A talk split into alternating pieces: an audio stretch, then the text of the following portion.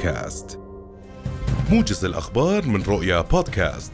غادر جلالة الملك عبد الله الثاني يرافقه سمو الأمير الحسين بن عبد الله الثاني ولي العهد أرض الوطن متوجها إلى القاهرة. ويعقد خلال الزيارة لقاء ثلاثي يضم جلالة الملك والرئيس المصري عبد الفتاح السيسي وسمو الشيخ محمد بن زايد آل نهيان ولي عهد أبو ظبي.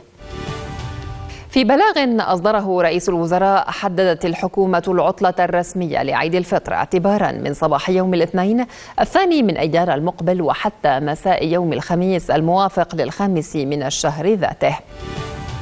أكد رئيس الوزراء الدكتور بشر الخصاونة أن الأردن يقف بصلابة أمام أي محاولات لتغيير الوضع التاريخي والقانوني القائم للمقدسات الإسلامية والمسيحية في القدس.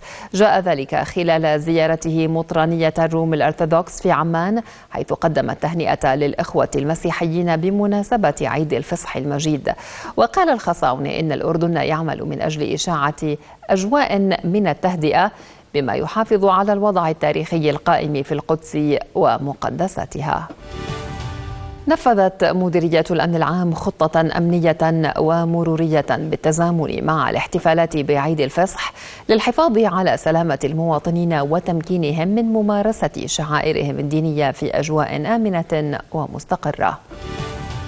أدان الأردن تقييد كيان الاحتلال الإسرائيلي وصول المسيحيين إلى كنيسة القيامة في القدس المحتلة وتقليص أعداد المحتفلين بمناسبة حلول سبت النور يوم أمس.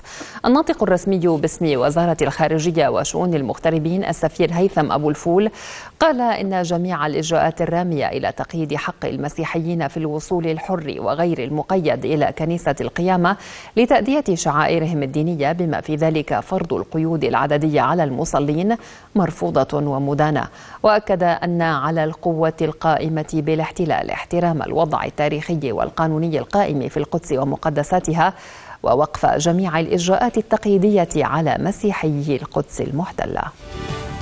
أجواء مغبرة تواصل تأثيرها على المملكة منذ يوم أمس مع استمرار تأثير حالة من عدم الاستقرار الجوي مرافقة لامتداد منخفض البحر الأحمر.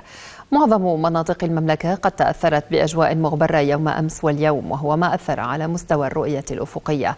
وزارة الأشغال العامة دعت إلى تفعيل غرفة الطوارئ المركزية وغرف الطوارئ التابعة لها في مختلف محافظات المملكة.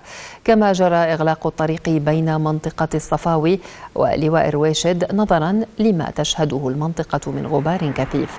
كذلك حذرت وزارة الإدارة المحلية البلدية القريبة من الحدود الأردنية مع سوريا من سيول وفيضانات قد تداهم مناطقها. في مأساة جديدة تضاف إلى أحزان اللبنانيين توفي ستة أشخاص بينهم طفلة إثر غرق زورق يقل نحو 60 شخصا على سواحل لبنان خلال محاولتهم الهجرة من البلاد. القوات البحرية في الجيش اللبناني ذكرت أن الزورق قديم جدا ويتسع فقط لستة أشخاص مشيرة إلى عدم وجود سترات إنقاذ أو أطواق نجاة على الزورق. وأعلنت السلطات اللبنانية أن عدد الناجين بلغ 48 شخصا فيما تم انتشال ست جثث دون أن تستبعد وجود مفقودين آخرين. كما أعلنت السلطات القبض على شخص متورط في نقل مهاجرين غير نظاميين.